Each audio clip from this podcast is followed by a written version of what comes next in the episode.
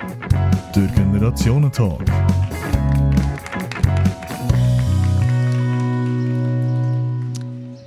Letztes Jahr hat die Supreme Court in den USA den Grundsatzentscheid Roe vs. Wade aufgehoben und damit der, nationale, ähm, das nationale Recht auf Abtreibung. Der Entscheid hat mega hohe Wellen geschlagen, wie ihr vielleicht auch mitbekommen habt. Und ich habe mich dann gefragt, also wie sieht es denn in der Schweiz aus? Wo stehen wir da? Und über genau das Thema rede ich mit meinen zwei Gästen heute Abend. Der Ann-Sophie Keller, sie ist 33, Journalistin und Projektleiterin bei der Allianz F. Dort setzt sich ein für die Abtreibung in der Schweiz. Sie hat persönlich auch schon Abtreibung hinter sich und redet sehr offen über das Thema. Helen Huldi ist 65, Frauenärztin und Präsidentin der APAC. Das ist eine Organisation von professionellen Anbietenden von Dienstleistungen rund ums Thema Schwangerschaftsabbruch und Verhütung. Sie erlebt tagtäglich Menschen und Themen rund um die Abtreibung. Herzlich willkommen, ich beiden. Schön, nehmt ihr euch Zeit und sind da mit mir über das Thema zu reden. Technik Samuel Müller, Yves Brücker und Adrian Stojan. Moderation Daniela Epp. Ich möchte am Anfang noch ganz kurz zusammenfassen, wie die Situation oder die Rechtsgrundlage in der Schweiz momentan ist. Und zwar ist es das so, dass gemäß Artikel 119 vom Strafgesetzbuch ist es ist ein Schwangerschaftsabbruch innerhalb der ersten zwölf Wochen seit der letzten Periode eigentlich straffrei. Ähm, die Frau muss aber dabei schriftlich ihre Notlage bekunden und die Ärztin oder der Arzt muss mit ihr ein eingehendes Gespräch führen. Nach der zwölften Schwangerschafts- oder nach der zwölften Woche wird es schwieriger und es geht nur noch, wenn gemäß ärztlichem Urteil eine körperliche Schädigung passieren könnte. Zum Start ins Gespräch gerade eine allgemeine oder so eine einführende Frage. Wie ist, wieso ist denn die Abtreibung so ein grosses Tabuthema? Also einerseits, es ist einfach immer noch im Strafgesetzbuch. Offiziell ist es verboten mit Ausnahmen. Das ist eigentlich immer noch der Wortlaut vom Strafgesetzbuch.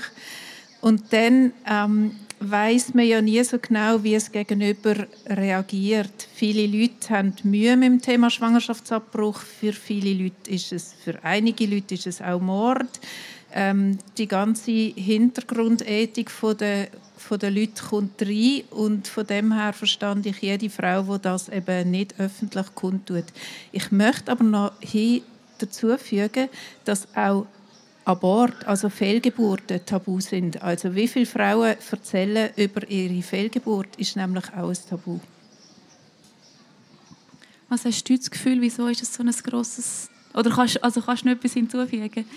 Ähm, ich glaube es tatsächlich nicht. Also, ich glaube, es ist wirklich einfach ein Thema, das sehr aufgeladen ist und ich glaube auch in der Schweiz, wo ein sehr konservatives Land ist und die Familie immer noch so als Nonplusultra angesehen wird, ist irgendwie alles, was so dem Konzept von Kernfamilie widerspricht, ist irgendwie unerhört.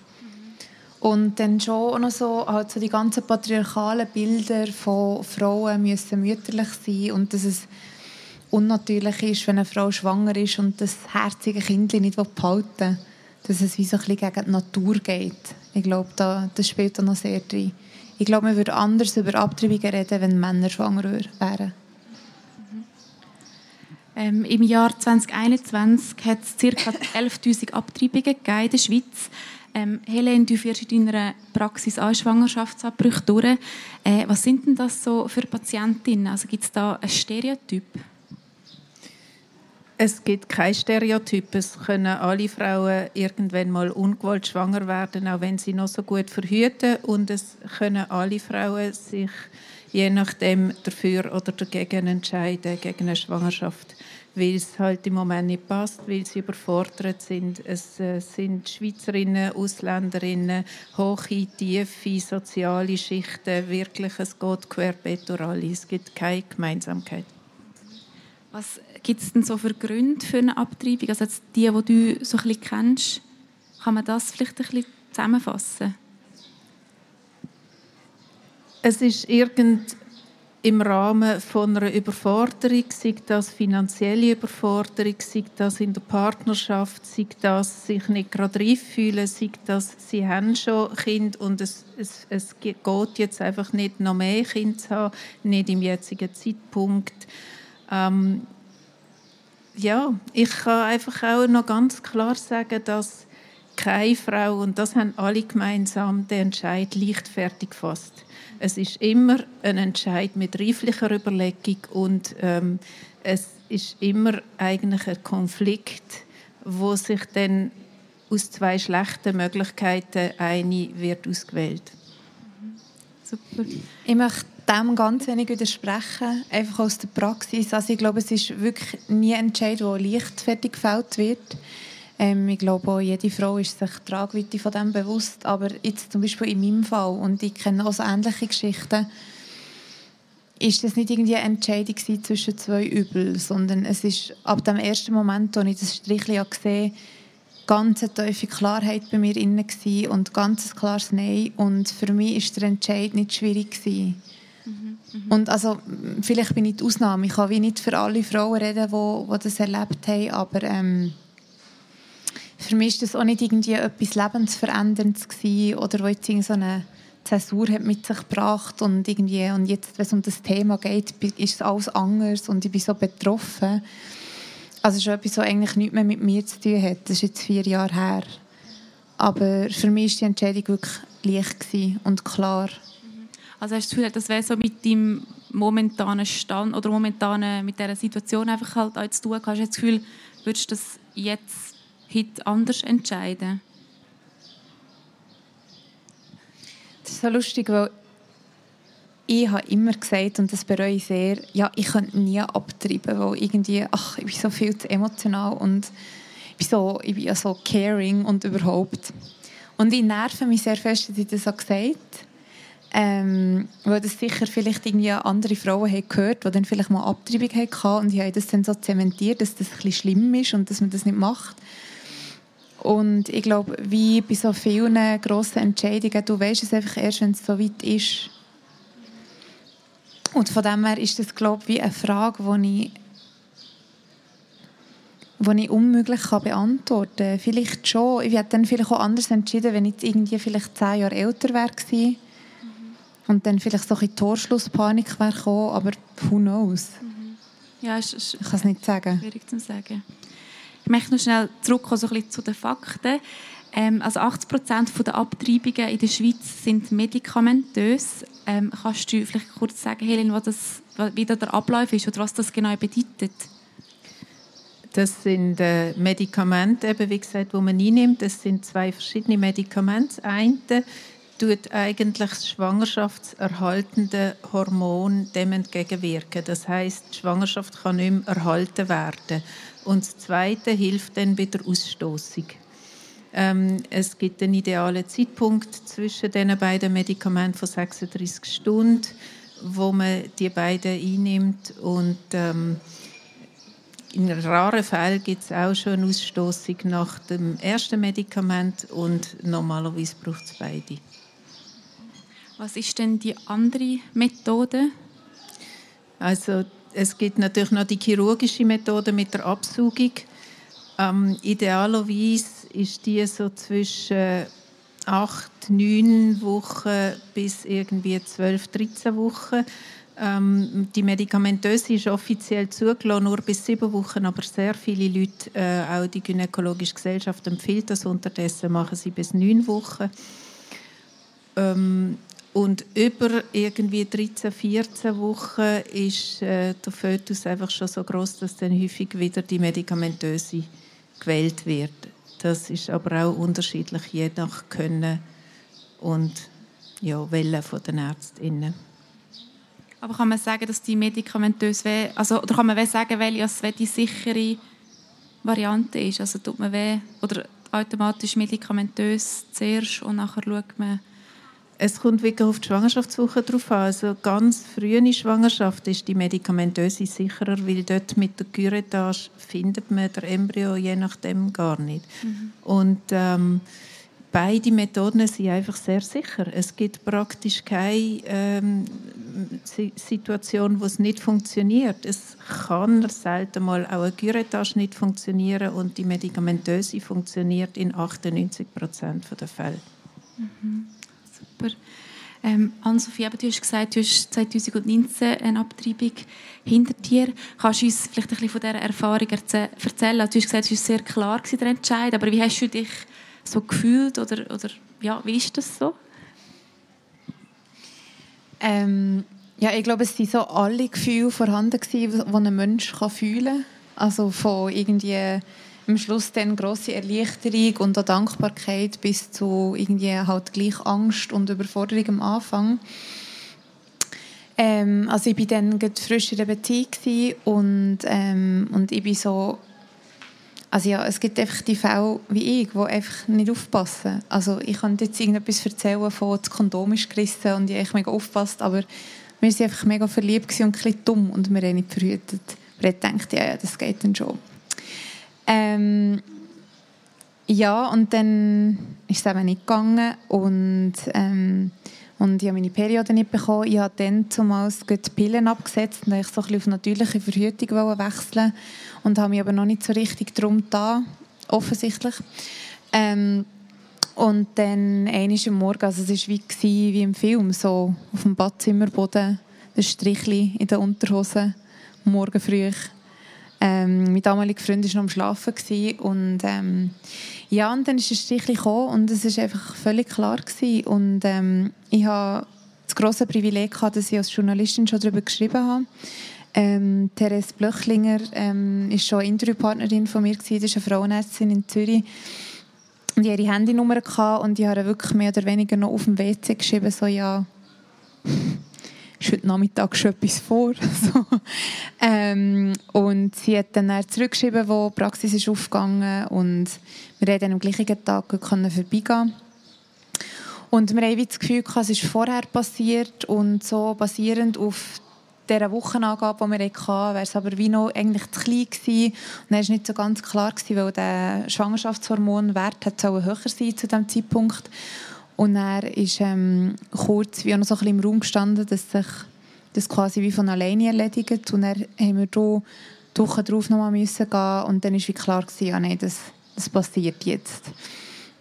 Genau. Und ähm, ja, und eben durch das, dass ich halt schon über das Thema geschrieben habe, habe ich halt einfach ganz viel Wissensvorsprung gehabt. Also ich habe auch schon mit anderen Frauen darüber geredet und verschiedene Sichten gehabt. Ich habe gewusst, wie es funktioniert und das ist natürlich jetzt für mich auch natürlich sehr viel einfacher gemacht als für andere Frauen.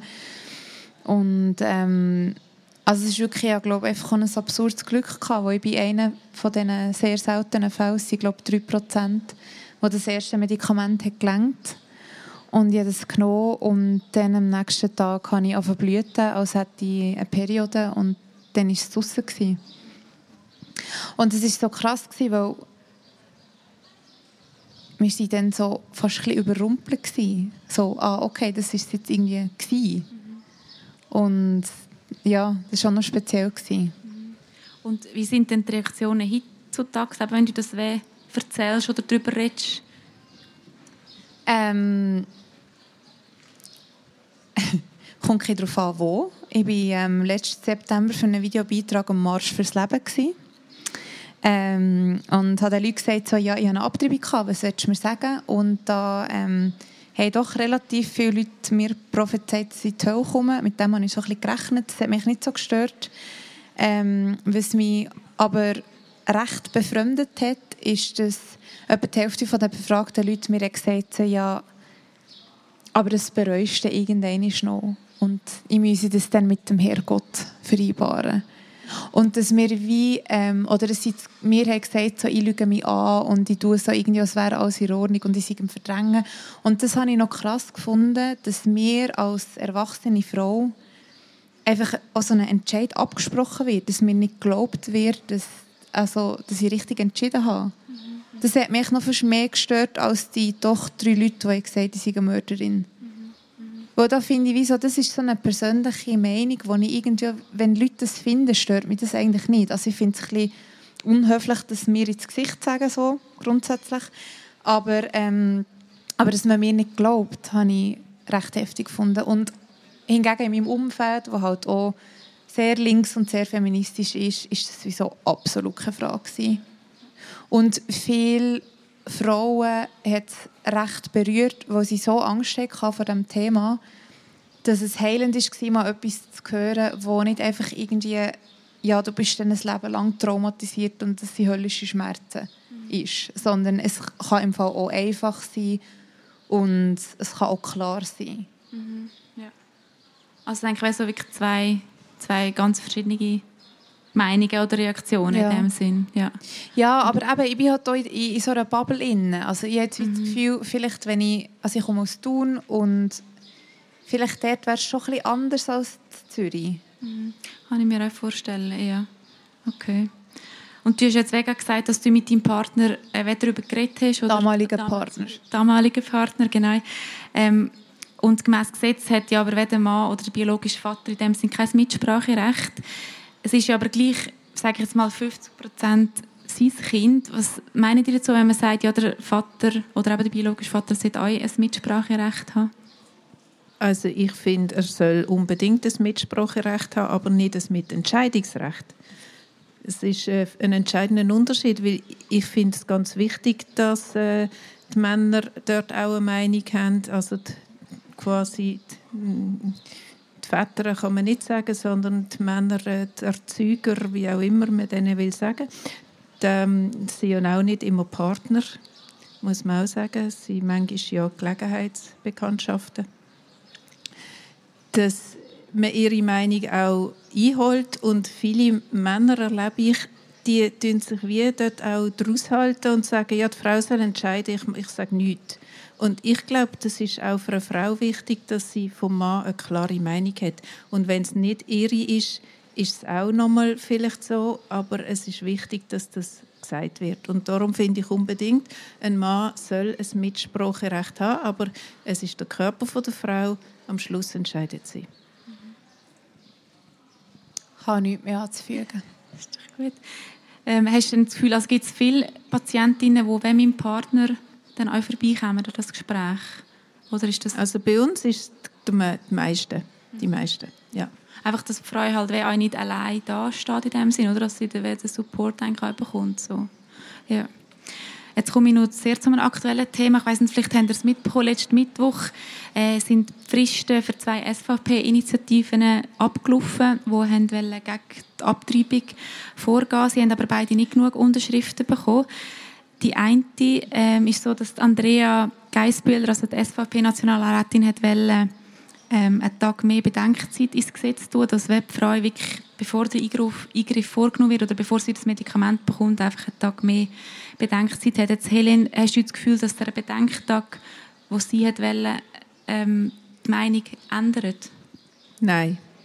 Also in ganz seltensten Fällen vielleicht, aber grundsätzlich kommen die Frauen ja schon zu uns Ärztinnen mit einer Bedenkvorlaufzeit. Also es ist ja nicht so, dass eine Frau also ich glaube auch nicht, dass irgendeine Ärztin das so wird machen, wenn eine Frau in der Praxis erst mal erfährt, dass sie schwanger ist und dann sagt, okay, ich will abtreiben, da hast du Tabletten. So läuft es sowieso nicht, sondern die Frauen haben im Voraus schon reiflich überlegt und wenn sie zur Ärztin oder zum Arzt kommen, dann ist der Entscheid meistens klar und manchmal noch nicht klar. Wenn er nicht klar ist, helfen wir, den Entscheid zu finden, der für sie stimmt.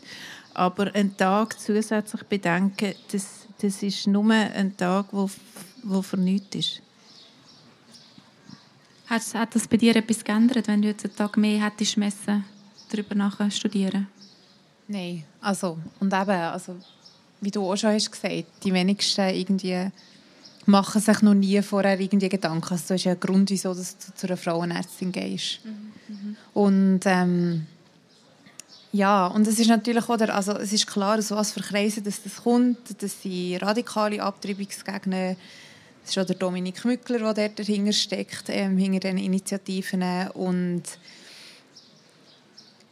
es ist einfach völlig absurd, weil es ist dann auch irgendwie wie klar, weil, also für mich wäre es zum Beispiel jetzt kein Problem gewesen, oder? Also ich meine, ich hätte wirklich einfach am nächsten Tag noch mal fünf Minuten auf die Velo hocken mhm. aber es ist zum Beispiel irgendwie, keine Ahnung, für, für Frauen, die vielleicht irgendwie das aus Gründen müssen verheimlichen oder die finanziellen Mittel nicht haben oder dann vielleicht nicht sich zweimal entschuldigen beim Arbeiten ähm, ist das ein Problem, wenn sie das nicht irgendwie am gleichen Tag noch machen können und dann nochmal müssen vorbeigehen und jeder Termin kostet dann nochmal wieder. Also meine Abtreibung hat am Schluss so 1200 Franken gekostet, für das ich im Endeffekt drei Tabletten habe bekommen und zwei Ultraschall. Also natürlich Beratung und all das, aber ähm, es war schon noch teuer, finde ich. Und das zeigt halt einfach auch ein bisschen, was dahinter steckt. Oder? Weil eben für mich hat das nichts geändert, aber es betrifft andere Frauen. Und es betrifft Frauen, die einer SVP-Politik in den meisten Fällen sehr egal sind. Mhm, ja. Und jetzt hast du gerade ähm, die finanziellen ähm, Sachen angesprochen. Haben ihr denn das Gefühl, dass wenn das in dem Sinn gra also gratis wäre, mal, also wenn das wieder steht oder irgendjemand würde übernehmen, also es wird ja von der Krankenkasse übernommen, aber eben, je nachdem, wie die Franchise ist, muss man das gleich selber zahlen. Haben ihr das Gefühl, dass es vielen Frauen helfen wenn wir das gratis machen Also dass die finanzielle Frage gar nie ein Problem wäre? Absolut. Also ich glaube einfach auch, man muss die Mittel haben. Ähm, ich denke jetzt sogar eine junge Frau, die vielleicht nicht einfach so 1200 Stutz herblättern können ich glaube, die Entscheidung ist schon schwierig genug und alles drumherum ist schon schwierig genug und ich finde, es muss nicht auch noch eine finanzielle Belastung sein, weil ich glaube, es passiert auch nicht immer, dass der Mann 50 Prozent daran zahlt, wie jetzt in meinem Fall. Mhm. Und in meinem Fall ist nicht zum Beispiel sind auch irgendwie erst am Schluss irgendwie noch mal irgendwie 70 Franken Labor irgendetwas gekommen, wo ich mir dann so ein bisschen überlegt ja, soll ich jetzt ein Büro aufmachen? Aber als ich dann so gefunden habe, nein, also ich will wirklich im Fall keine Rappen mehr zahlen, weil das war sein Sperma, nicht meins. Also. also ich bin nicht sicher, ob ich dafür bin, dass es einfach gratis ist. Es ist für mich eine medizinische Behandlung wie andere medizinische Behandlungen auch. Ich finde, man soll großzügig Mittel zur Verfügung stellen, dass Frauen, die nicht die Mittel haben und vielleicht wirklich eine hohe Franchise, wo sie eigentlich nicht sollten haben, wenn sie eben nicht viel Geld haben, aber wo es halt manchmal gleich ist, dass die großzügig unterstützt werden, dass nicht irgendein Paar oder eine Frau wegen dem irgendwie einen Schwangerschaftsabbruch verspätet macht, wenn es gefährlicher ist, zum Beispiel, weil sie das Gefühl haben, sie haben das Geld nicht. Oder, also die Regeln sollen sicher nicht sein, aber ich finde jetzt auch nicht Leute, die wirklich entweder zahlt die Krankenkasse, wie sie die Franchise schon gebraucht haben, oder sie haben wirklich genug Geld, dass, denen, dass, dass das Geld für diese Frauen soll eingesetzt werden. Also ich finde, ja, es gäbe noch viele andere medizinische Behandlungen, wo man auch darüber diskutieren kann, ob sie sollen gratis sein sollen. Und dann, wenn, finde ich auch, Verhütungsmittel sollen gratis sein. Das hingegen finde ich unbedingt. Mhm, das ist ein guter Punkt, ja.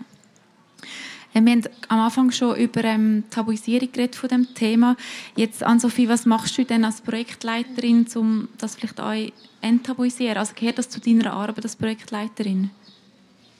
Ähm, genau, also wir haben ja ein mit allem gerechnet und uns jetzt primär mal so ein auf das erste Szenario vorbereitet, dass eine von diesen zwei Initiativen durchkommt. Und, ähm, und es freut uns, dass ganz viel Arbeit für nichts war. Zu 99 Prozent. Ähm, und aber die Allianz die ist geschmiedet und die Leute die sind, ähm, die sind informiert und die sind auch bereit, weiterhin zusammenzuarbeiten, um eben auch so ein bisschen die Stigmatisierung weiterhin zu bekämpfen. Und auf welcher Ebene, dass wir das jetzt weiterverfolgen, ob das mit äh, politischen Vorstößen wird sein oder halt irgendwie wirklich auf gesellschaftlicher Ebene.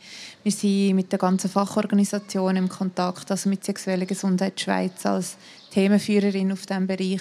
Ähm, ich glaube, das wird sich jetzt so ein bisschen zeigen und es ist ein Prozess, wo wir uns so Zeit lassen, um wirklich auch herzuschauen und die Bevölkerung der abholen, wo sie stehen. Aber was, was absolut klar ist, ist, dass es immer noch Arbeit auf dem Thema braucht und dass, auch wenn jetzt die zwei Initiativen nicht durchkommen, sie haben dann gleich ein paar Unterschriften bekommen und das Stigma ist wegen dem nicht weg. Also von dem Entschuldigung, ist sicher ein Thema, wo wir dranbleiben. Was sind denn Ziele also was haben ihr für konkrete Ziele, kann man das schon sagen? Also was ist, jetzt hast du von Vorstößen geredet, was wäre denn zum Beispiel so ein Beispiel für einen Vorstoß? Das kann ich noch nicht sagen. Kannst nicht sagen. Was sind denn GegnerInnen von deiner Arbeit? Also die Leute, die jetzt eben zum Beispiel unterschrieben haben bei diesen Initiativen? Ich glaube, das ist eine sehr kleine Gruppe, wo, also auch, wie, auch in den USA, die einfach so ähm, sehr religiös motiviert sind, sehr konservativ, häufig männlich, ähm, häufig auch so ein bisschen aus Freikirchenkreisen. Und ähm, ja, aber die Gruppe ist da und die bekommt halt sehr viel Gehör, was natürlich auch ein Problem ist. Und das hängt auch damit zusammen, wie Medien funktionieren. Aber da kannst du vielleicht auch noch etwas sagen. Nein, eigentlich ist es wirklich die Gruppe von Leuten. Also sie sind häufig auch SVP-nöch, haben wir ja auch schon thematisiert. Ähm ich, ja, ich achte auch Leute, die aus ihren ethischen Gefühlen her finden, Schwangerschaftsabbruch geht nicht. Was ich nicht achte, ist, wenn sie das Gefühl haben, die ganze Schweiz müsse nach ihrer Meinung ticken und es muss jetzt genau so laufen, wie sie für ihre Ethik empfinden. Haben Sie dann auch das Gefühl, die können sich halt schlecht die, die Frauen hineinversetzen? Oder haben, also, ist natürlich auch schwierig. Also, kann man, man kann sich vielleicht auch gar nicht in so eine Situation hineinversetzen. Wieso kommt, wieso kommt diese Meinung? Ich glaube nicht, dass es darum geht, sich in die Frauen zu versetzen, sondern es geht darum, dass sie ein Weltbild haben, das so ist und gar nicht fragen, wie das für andere Leute ist. Das ist ihr Weltbild und das ist richtig so. So empfinde ich sie.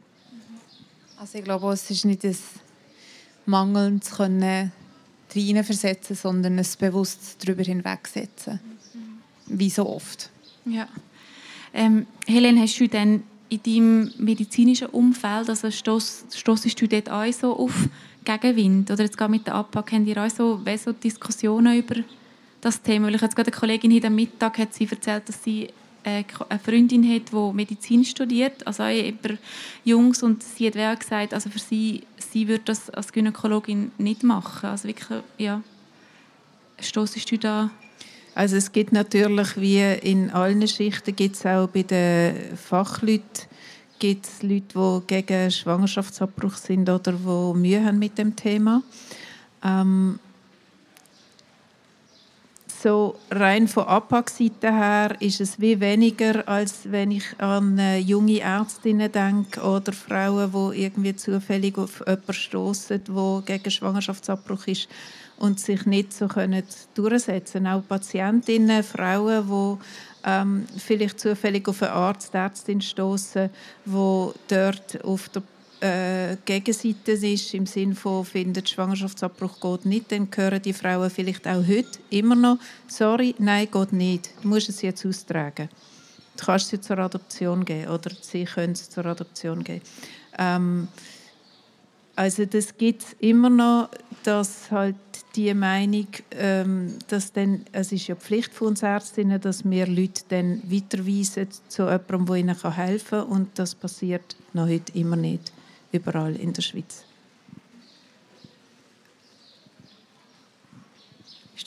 Also ich weiß aus der Recherche für Kampagne, dass zum Beispiel im Inselspital zu Bern, also eben einer Stadt, die ich eigentlich als progressiv empfinde, regelmäßig auch Pflegepersonal muss verwarnt werden, weil sie ungefragt irgendwelche Meinungen also zu Frauen gehen und fragen, ja, bist du denn sicher, wo du denn wirklich? Und eben, das ist jetzt nicht irgendwie irgendwas kleines, eine kleine Landpraxis, sondern es ist in Bern und das passiert in, in Zürich, in den grossen Spitälern genauso.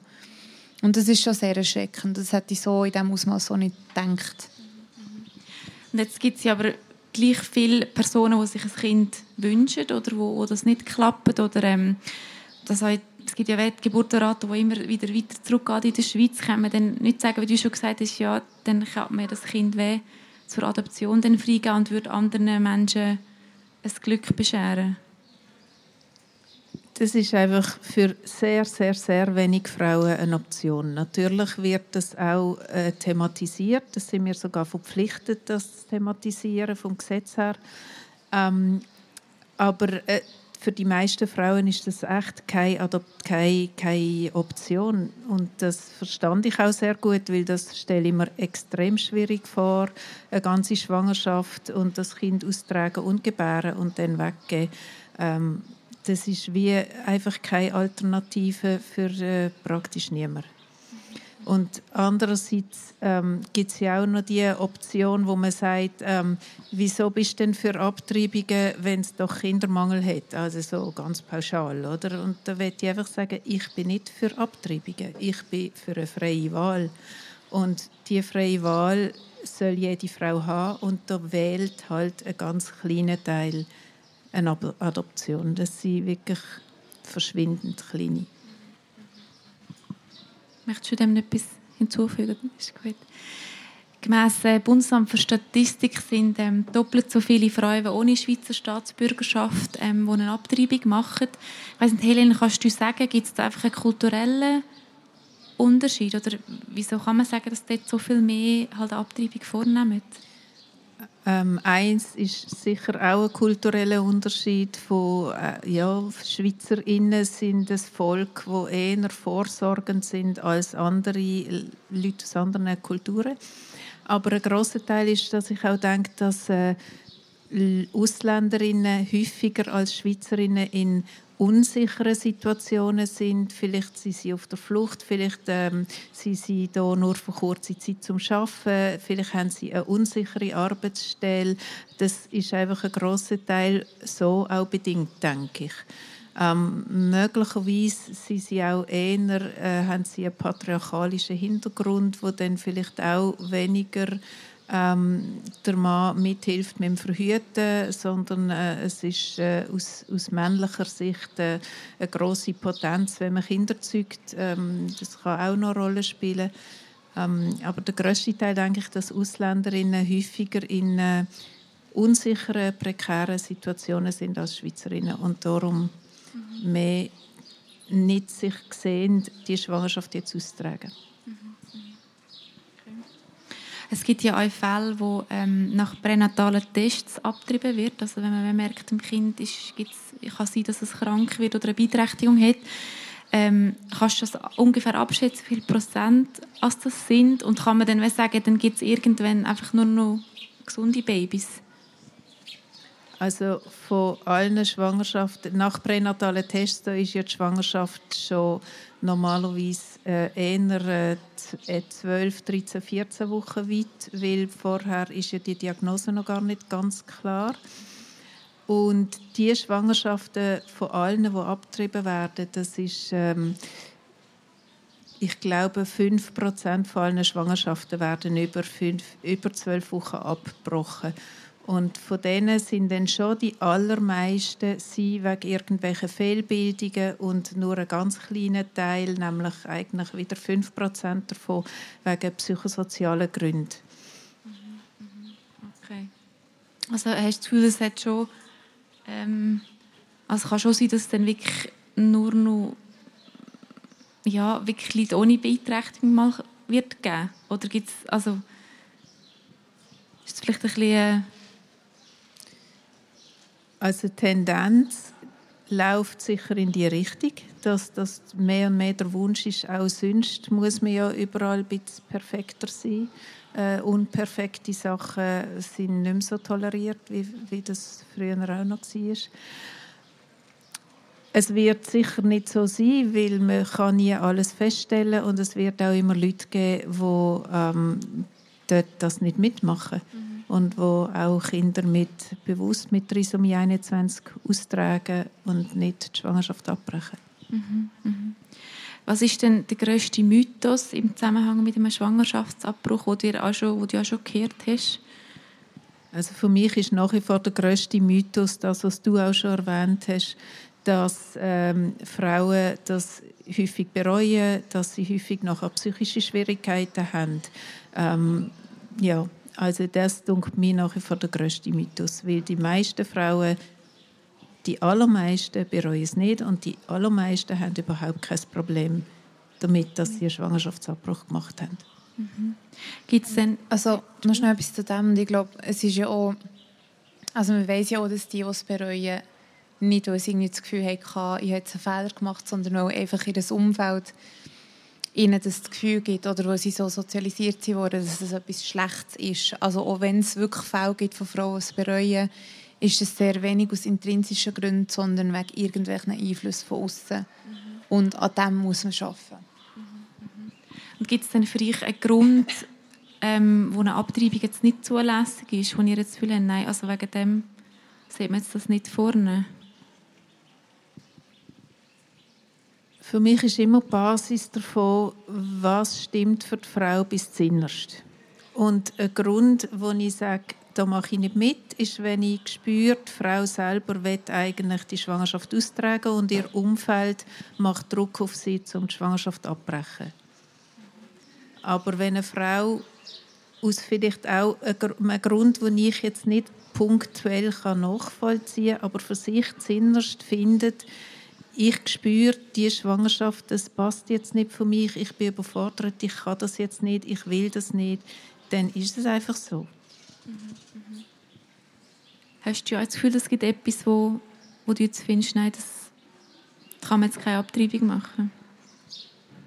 Ich glaube nicht. Ich glaube, ich masse mir das einfach nicht an, irgendwie zu urteilen, was andere zu machen.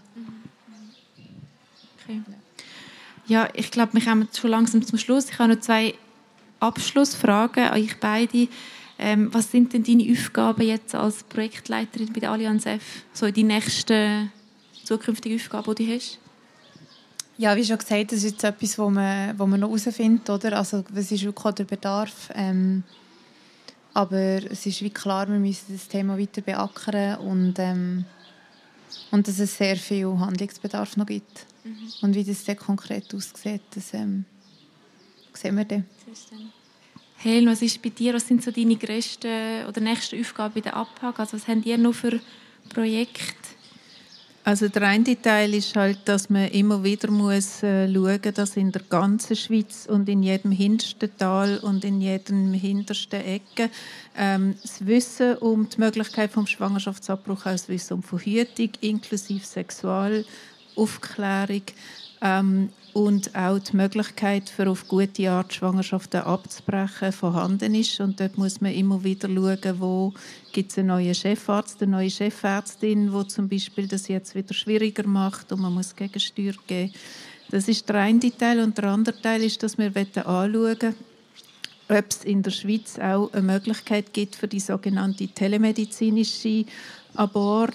Das heißt, das haben sie ja in Schottland während Corona-Zeit große Studie gemacht und gesehen, dass das problemlos eigentlich geht und weder mehr ähm, Komplikationen gibt, noch mehr bereute äh, Bereuungen, noch irgendetwas, was nicht gut ist, dass man nur mit einer Te Telefonkonsultation ähm, dann die Tabletten verschickt und die Frauen das alles die selber machen. Die Gefahr ist, dass das wieder mehr tabuisiert wird mit dem.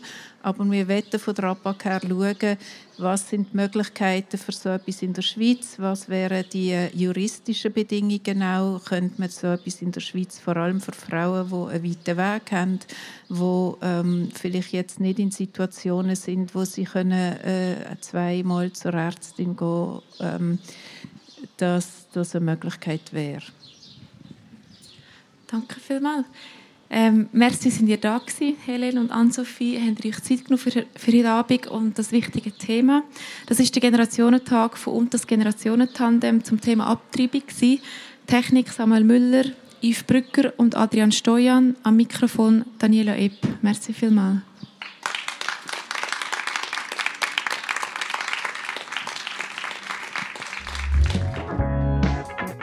Der Generationentag.